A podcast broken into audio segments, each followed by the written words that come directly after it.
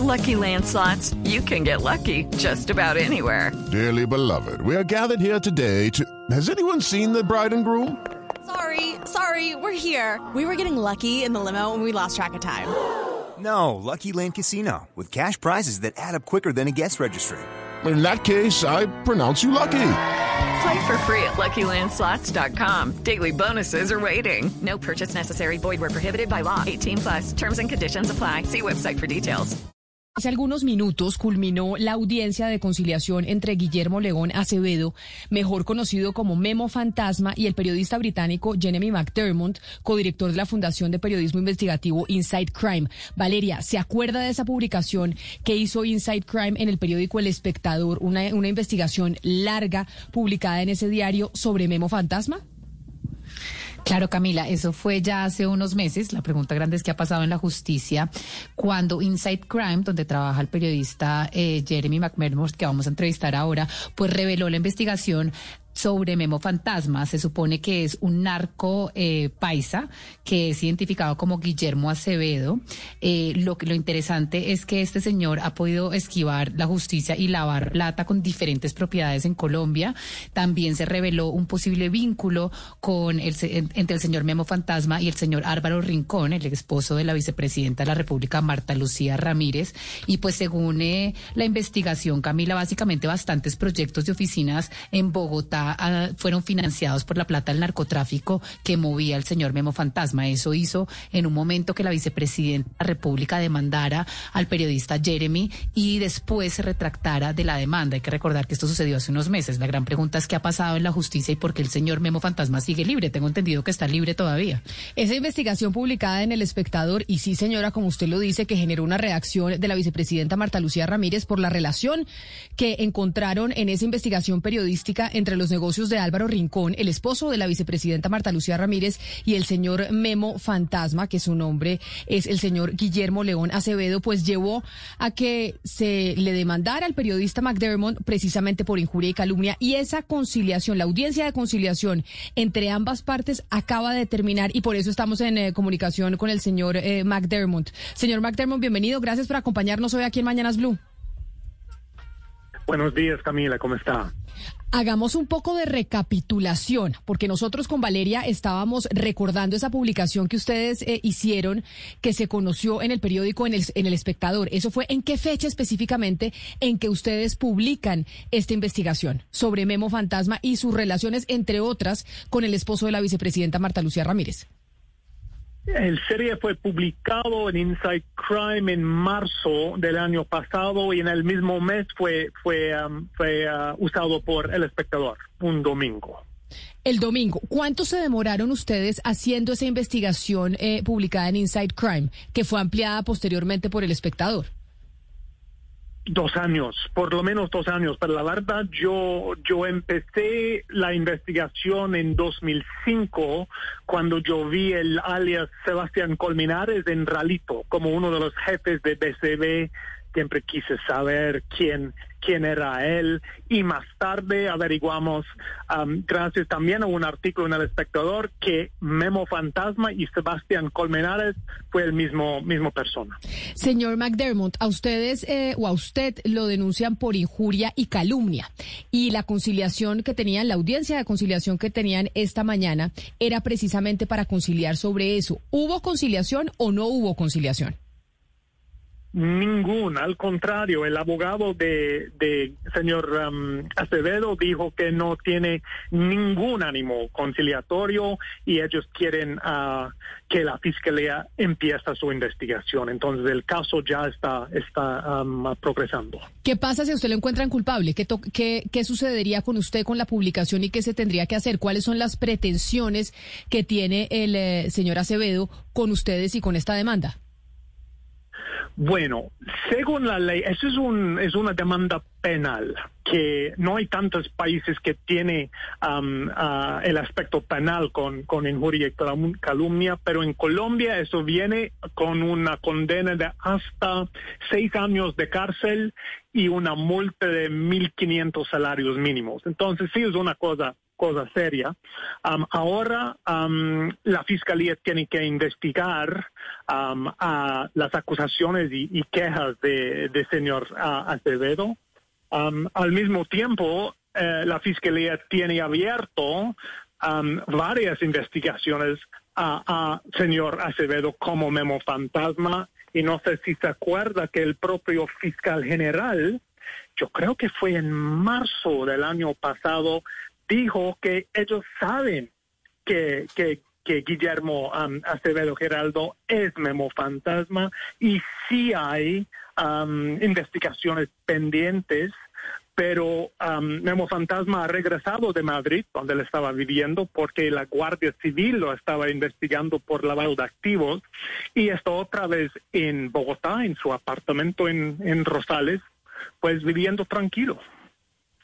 Pero entonces, señor McDermott, explíquenos un poco, porque si ya pues está buscado en España, si estos procesos en la Fiscalía están abiertos, si el fiscal dijo que ya sabe que el señor Acevedo es Memo Fantasma, el señor ¿por qué está libre y por qué está en un apartamento en Bogotá tranquilamente, además demandándolo a usted o denunciándolo penalmente por injuria y calumnia? Esa es una pregunta excelente. Me imagino que tiene que preguntar a la Fiscalía, porque yo no tengo la mínima idea. Yo he hablado con fuentes dentro de la Fiscalía que dice que él está investigado. Hay tres casos. Uno es narcotráfico, dos es lavado de activos, y si se acuerda, el año pasado había una incautación de algunas propiedades de él en Córdoba, algunas fincas, y el tercer es por Justicia y Paz, por su papel como uno de la cúpula del Bloque Central Bolívar. Entonces él tiene que responder por todos los masacres y violencia de este frente, de este bloque. Pero ahora que usted está enfrentándose pues a este juicio penal, porque en realidad es un proceso penal por injuria y calumnia, y pues esto va a avanzar, el señor Acevedo va a tener que probar pues, o va a tener que demostrar que usted incurrió en falsedades al haber hecho la investigación a través de InSight Crime. ¿Usted en este momento se arrepiente de algo de lo que usted publicó en InSight Crime? ¿Tiene algunas dudas sobre la veracidad de lo que ustedes publicaron? Ni una duda. Y al contrario, estamos continuando las investigaciones. Después de la publicación del año pasado, recibimos muchos informes y fuentes de AMPA. Yo ya tengo más de 250 horas de entrevistas. En el próximo mes vamos a publicar nuevos artículos sobre Guillermo Acevedo, Memo Fantasma, probando su historia como narcotraficante, uno de los narcotraficantes más grandes de Colombia, probando su relación con el paramilitarismo y algunos masacres y asesinatos, y probando su red de empresas que él ha usado para lavar activos. Pero, señor McDermott, si usted no tiene ninguna duda de la veracidad de la investigación que ustedes publicaron y en la cual trabajaron durante 2 años. Si usted dice vamos a seguir publicando y vamos a demostrar cómo este señor Acevedo es el más grande narcotraficante de Colombia y los vínculos que ha tenido con paramilitares y masacres, ¿cuál es la tesis que tiene usted para que la justicia y la fiscalía no se haya movido en este caso? Con todos los elementos que ustedes desde el periodismo y desde la investigación han aportado. Pues yo no puedo responder para la Fiscalía. Yo no tengo la mínima idea cuál es la demora, cuáles son los problemas, pero por nuestra parte, con las fuentes que tenemos, con todas las entrevistas que tenemos, no tengo la mínima duda quién es Guillermo Acevedo, alias Memo Fantasma, qué él ha hecho, y bienvenido si él quiere demandarme, pero que me preocupe realmente es no la demanda a mí, es que esta herramienta existe en Colombia y que delincuentes pueden usarlo en contra de periodistas colombianos. Pero, señor McDermott, a lo que va mi pregunta es, porque si usted dice que este es el señor, el narcotraficante más grande de Colombia, además en las publicaciones hay algún tipo de relación del señor Acevedo con el esposo de la vicepresidenta Marta Lucía Ramírez, hay una demora en la justicia que no empieza la fiscalía a hacer investigaciones a pesar de la evidencia. ¿Usted cree y en lo que ha podido conocer en estos años de investigación, que hay una relación directa entre el señor Acevedo y ciertas personas en el establecimiento colombiano que hacen y truncan las investigaciones en la justicia en contra del señor? Bueno, eso realmente es la pregunta millonaria. ¿Quién está protegiendo a Memo Fantasma? Durante las investigaciones encontraron históricamente que él tenía 2 fiscales en su nómina, pero eso fue al fin de las 90 y los 2000. En este momento yo no tengo evidencia que él tiene a alguien en la fiscalía, pero para presentar esta demanda significa que él tiene una confianza, él siente totalmente intocable. Y la pregunta es, ¿por qué él siente intocable? ¿Por qué la vicepresidenta no ha insistido en la persecución legal de este señor que ha manchado su nombre? Porque nadie puede negar que había una relación entre Hitos Urbanos, la empresa de la señora vicepresidente, y Guillermo Acevedo. Tenemos todas las pruebas de documentación y fueron publicadas en el sitio de web. Entonces, yo no puedo responder por qué él tiene tanta confianza, no puede responder quién lo está protegiendo, pero él sí siente intocable. Jeremy, pero hay una pregunta que me asalta en este momento y tiene que ver con la audiencia de conciliación. Usted ha dicho que el abogado, el señor Acevedo, expresó su ánimo, su voluntad de no conciliar, pero de parte suya, con las pruebas que tiene, con la solidez que tiene la investigación, pues tampoco iba a haber conciliación. Entonces, ¿la audiencia de conciliación se cita para qué? Pues, primero uno tiene que tener la conciliación por ley. Yo no fui preguntado, yo no tuve la oportunidad de decir que yo no estoy interesado en conciliar porque el abogado de Memo dijo no tenemos la mínima, ningún ánimo conciliatorio y entonces no, yo pues no había nada que decir. Pero mire, señor McDermott, usted que justamente toca el tema de la vicepresidenta y pues de su posible vínculo a través de su oficina, el señor Álvaro Rincón, que es el esposo de la vicepresidenta, pues reconoció este nexo y además pues también se conoció que por recomendación del señor Acevedo, de ellos, pues que a través del Nueva Granada se dio una recomendación para que los hijos de Acevedo entraran y que fue la vicepresidenta la que gestionó esta recomendación. Con todas estas pruebas que hay, todas estas revelaciones, ¿la Fiscalía ya está investigando al señor Álvaro Rincón, el esposo de la vicepresidenta? Sí, no sé si acuerdo, yo tengo la declaración aquí del fiscal general de la nación, que fue el 26 de mayo, donde él dijo, ese señor Barbosa, efectivamente este señor Memo Fantasma tenía una historia criminal atado no solo en los últimos años, sino que además tiene una historia criminal en el año 92. Cuando trabajaba en el Cartel de Medellín. Entonces, él también mencionó el nombre de Sebastián Colmenares, se vinculó en Caucasia al Bloque Central Bolívar. Esa es toda la información que había en nuestra investigación. El mismo fiscal Barbosa ha anunciado eso hace casi un año y todavía este señor está viviendo en Rosales tranquilo. Pero me refiero al esposo de la señora Ramírez, de la señora vicepresidenta, al señor Álvaro Rincón. ¿A él lo está investigando la Fiscalía? Sí, él fue citado, entiendo, para una investigación mirando a sus vínculos. Ellos dijeron que ellos sí hicieron este acuerdo en la construcción del Torre 85, donde Acevedo tenía los lotes sobre que fue la construcción del torre, pero que ellos no sabían que él tenía una historia criminal y también que ellos preguntaron al entonces general Oscar Naranjo para chequear los antecedentes de Guillermo Acevedo y basado en eso ellos hicieron el acuerdo. Justo sobre eso quiero preguntarle, Jeremy, ¿qué logró establecer usted en esa investigación? ¿Qué tan grande es la fortuna de Memo Fantasma, en donde ha invertido su fortuna, qué tanto poder económico tiene y con quién ha hecho negocios. Eso es siempre la parte más difícil de cualquier investigación, es rastreando la plata, pero en este momento hemos identificado 60 millones de dólares. Yo creo que eso podría llegar a 100 millones de dólares, pero... Y esas cosas que hemos podido encontrar, entonces yo no puedo imaginar cuál es la fortuna real de este señor, que ha dicho en una entrevista que él no tiene plata, es un hombre de negocio paisa, como un corriente, etcétera, etcétera.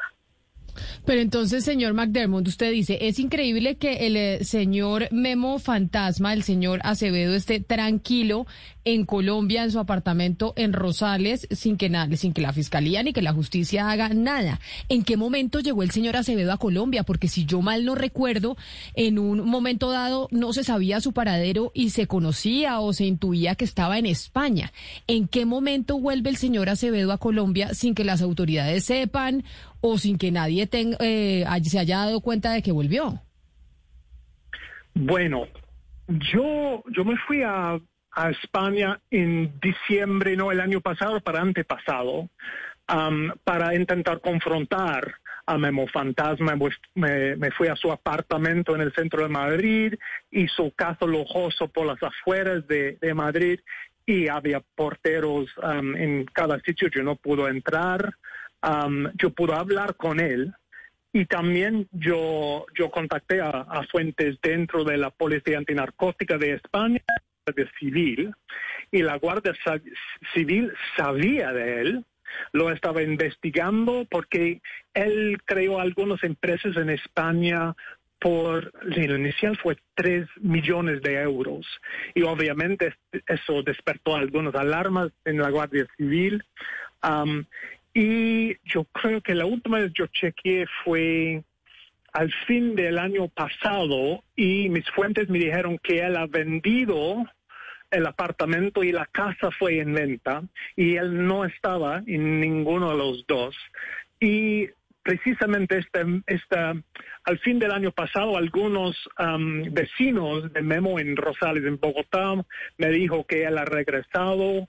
Y hace unos días yo recibí una foto de él haciendo ciclismo afuera de Bogotá. Entonces ya está confirmado que en este momento él está en Bogotá, en su apartamento en Rosales. Jeremy, usted nos ha contado aquí que el señor Rincón sostuvo en su defensa que entre los testimonios está el del general Naranjo sobre la trayectoria del señor Acevedo. ¿Se puede saber qué dijo el general Naranjo sobre eso? ¿Qué información tenía o tiene el general Naranjo de esto? Yo verifiqué eso con el general Naranjo. Yo no voy a publicar nada que no esté verificado. Y yo hablé con el mismo general que me dijo que él no se acordó de eso, pero muchas veces la gente lo llamó para chequear los antecedentes de personas. Entonces fue totalmente posible que el señor Rincón o la doctora Marta Lucía Ramírez ha llamado a él, pero él no pudo recordar el caso específico. Señor McDermott, usted nos dice que el señor Acevedo es el más peligroso narcotraficante. No, no el más, es uno de los más, pero ¿qué es la cosa importante de él? Es que él ha sobrevivido desde 1900, pues el primer informe yo tengo de él es al fin de los 80s, el propio fiscal dijo que en 92. Ese es un señor que ha sobrevivido desde 1992 hasta hoy, fue parte del Cartel de Medellín, después las Autodefensas Unidas de Colombia, y él ha salido ileso y está disfrutando su fortuna. Un narcotraficante que yo creo ha traficado más de 100 toneladas de droga en su historia criminal. Pero a eso va mi pregunta, con esa descripción que usted acaba de dar. ¿Cómo está el tema de su seguridad? en medio de estas publicaciones tan delicadas que están haciendo ustedes, en donde el señor, pues si bien puso una demanda en contra suya por la publicación, ¿teme usted por la seguridad suya y la de su familia? Esa es la pregunta que le quiero hacer. Pues claro, pero pues yo no pienso que él va a demandarme y asesinarme. Entonces yo creo es uno y otro. Entonces por esta razón, pues bienvenido a la demanda legal, porque en eso yo no tengo la mínima preocupación. Vamos a derrotar esta demanda. No hay chance que él probar que hemos mentido o fabricado información. A mí me sigue interesando mucho el episodio que concierne al vicepresidente de la República, pues por obvias razones. El señor Álvaro Rincón, el esposo de la vicepresidenta, ha dicho pues que sí, que existió un nexo, pero que el señor Acevedo pues se presentó como un ganadero que quería hacer negocios y que él no tenía ni idea pues que él era un narcotraficante. Usted nos dice a nosotros acá que desde 1992 el señor está traficando libremente y pues que básicamente la justicia no lo tenía en la mira. ¿Usted cree que era posible lo que dice el señor Rincón sea cierto, que ellos en verdad no tenían por qué saber que el señor estaba metido en esto? Sí, que yo no tengo suficiente para nombrar el fiscal ni la policía del Dijín, pero yo tengo información que un fiscal, que ahora es defensor, recibió plata de Memo Fantasma de Acevedo para desaparecer sus archivos dentro de la fiscalía, y que él tiene dos policías de la Dijín en su nómina que desvió algunas investigaciones. Entonces yo creo que sí, él no tenía antecedentes registrados con la fiscalía ni con la policía cuando el señor Rincón hizo la petición. La otra cosa que vale la pena decir es que este señor fue informante de la DEA. Yo sé cuál es su agente de la DEA y que él tenía una relación bastante larga con la DEA, y por esta razón Estados Unidos no están buscando a él. Tiene, yo creo, dos acusaciones selladas en Estados Unidos, pero por su trabajo de informante, los americanos no están interesados en solicitar su extradición.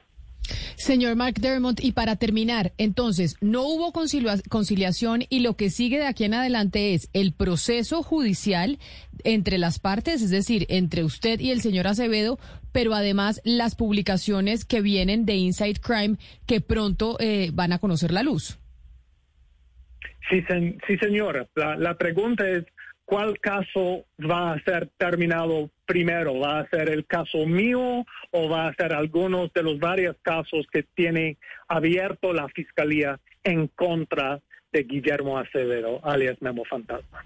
Pues esa es la pregunta y la respuesta la tendrá que dar la Fiscalía. ¿Qué va a pasar y qué ha pasado con esa investigación del señor Acevedo, con los elementos que ustedes han aportado desde el periodismo, con una investigación de más de 2 años y que no se ha movido, pero la demanda del señor Acevedo en contra de ustedes, sí? Señor Jeremy McDermott, codirector de la Fundación de Periodismo Investigativo InSight Crime, gracias por atendernos y estamos pendientes entonces de cuando salgan las nuevas publicaciones sobre este señor. Mil gracias, Camila. Hasta luego. Un saludo especial. It is Ryan here and I have a question for you. What do when you win? Like, are you a fist pumper? A woohooer, a hand clapper, a high fiver? I kind of like the high five, but if you want to hone in on those winning moves, check out Chumba Casino. At chumbacasino.com, choose from hundreds of social casino style games for your chance to redeem serious cash prizes. There are new game releases weekly, plus free daily bonuses. So don't wait. Start having the most fun ever at chumbacasino.com. No purchase necessary. VGW Group. Void where prohibited by law. See terms and conditions. 18+.